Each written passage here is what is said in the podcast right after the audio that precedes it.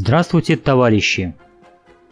Вы слушаете новости на Красном радио Фонда Рабочей Академии. Сегодня в программе Коллектив Ижевского автомобильного завода просит президента спасти завод. Общероссийский народный фронт установил, что социальные контракты не работают. 29 июля на странице первичная профсоюзная организация Ижавто ВКонтакте появилось открытое письмо президенту Российской Федерации Владимиру Владимировичу Путину от коллектива Ижевского автомобильного завода. Рабочие доносят до президента информацию о том, что завод находится в простое уже более пяти месяцев. Рабочие заняты на временных работах по федеральной программе поддержки. Высококвалифицированные специалисты красят стены, стригут траву, собирают мусор – Завод не работает потому, что нет комплектующих для выпуска «Лада Веста». Российских комплектующих в автомобиле всего 40%. Все остальное привозилось из-за границы. Этот уровень локализации остался с 2015 года, с момента запуска. На днях руководство «АвтоВАЗа» приняло решение перенести производство «Веста» на Тольяттинскую площадку – Ижевск не может сейчас произвести 250 тысяч вест за год, а у Тольятти есть такая возможность. Ижевскому заводу хотят предложить производить электрическую версию «Лада Ларгус», но сегодня в России нет инфраструктуры для электромобилей. Рабочие напоминают президенту, что в 2010 году именно он спас Ижевский автозавод. Сейчас они просят его поручить руководству «АвтоВАЗа» заняться поиском поставщиков для запуска производства «Лада Веста» именно в Ижевске. Мы живем в такое время, когда вместе сошлись и советское наследие, и последствия дикого капитализма 90-х, и настоящая сложная обстановка в мировой политике, и острее всего испытывают на себе все негативные последствия разрушения советского народного хозяйства именно рабочие, и устранять негативные стороны нашей экономической жизни и строить новую, независимую экономику России придется тоже рабочим. Обращаться к президенту с просьбой спасти предприятие именно сейчас – это мудро. Российская буржуазия наконец-то решила вводить больше плановости в экономику и производить больше своих комплектующих.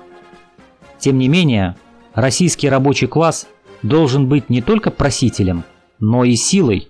Текущие события показали, что прислушиваются только к тому, кто располагает реальной силой, а сила пролетариата в организации. Рабочие, организуйте рабочие секции в своих профсоюзах. Учитесь оказывать влияние на капиталистов при помощи забастовки, угрозы забастовки или работы по правилам. 29 июля на сайте РБК появился материал, посвященный так называемым социальным контрактам. Это соглашение, которое заключается органами соцзащиты с гражданами, доход которых ниже регионального прожиточного минимума. Социальный контракт можно заключить по четырем направлениям. Поиск работы, открытие своего дела, развитие личного подсобного хозяйства и помощь в сложной жизненной ситуации. Государство обязуется оказать помощь, а получатели помощи обязуются пройти переобучение, трудоустроиться, развивать собственное дело. В 2021 году было заключено 282 тысячи социальных контрактов, которые охватили 981 тысячу граждан. По поручению президента России Общероссийский народный фронт провел исследование, чтобы определить эффективность этих социальных контрактов. Оказалось, что только у 22,5% участников программы доход по итогам действия соцконтракта увеличился настолько, что они вышли из-за черты бедности. Еще у 30% заключивших контракт доход хотя и увеличился, но в пределах прожиточного минимума. У почти половины малоимущих, 47,5%, доходы по окончанию соцконтракта не изменились.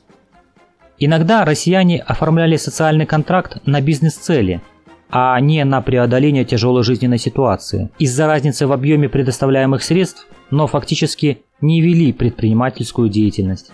Например, многодетную мать из Калужской области в социальной службе уговорили открыть собственное швейное дело. Она приобрела оборудование, но из-за отсутствия времени для ведения бизнеса шила в основном для нужд семьи.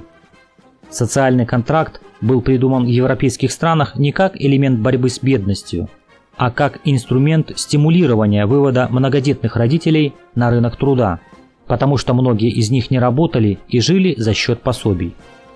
Хотя нельзя не порадоваться за тех 20% участников, которым программа социальных контрактов действительно помогла, надо сказать, что это не путь к возрождению России. Попытки развития малого бизнеса – это тупиковый путь.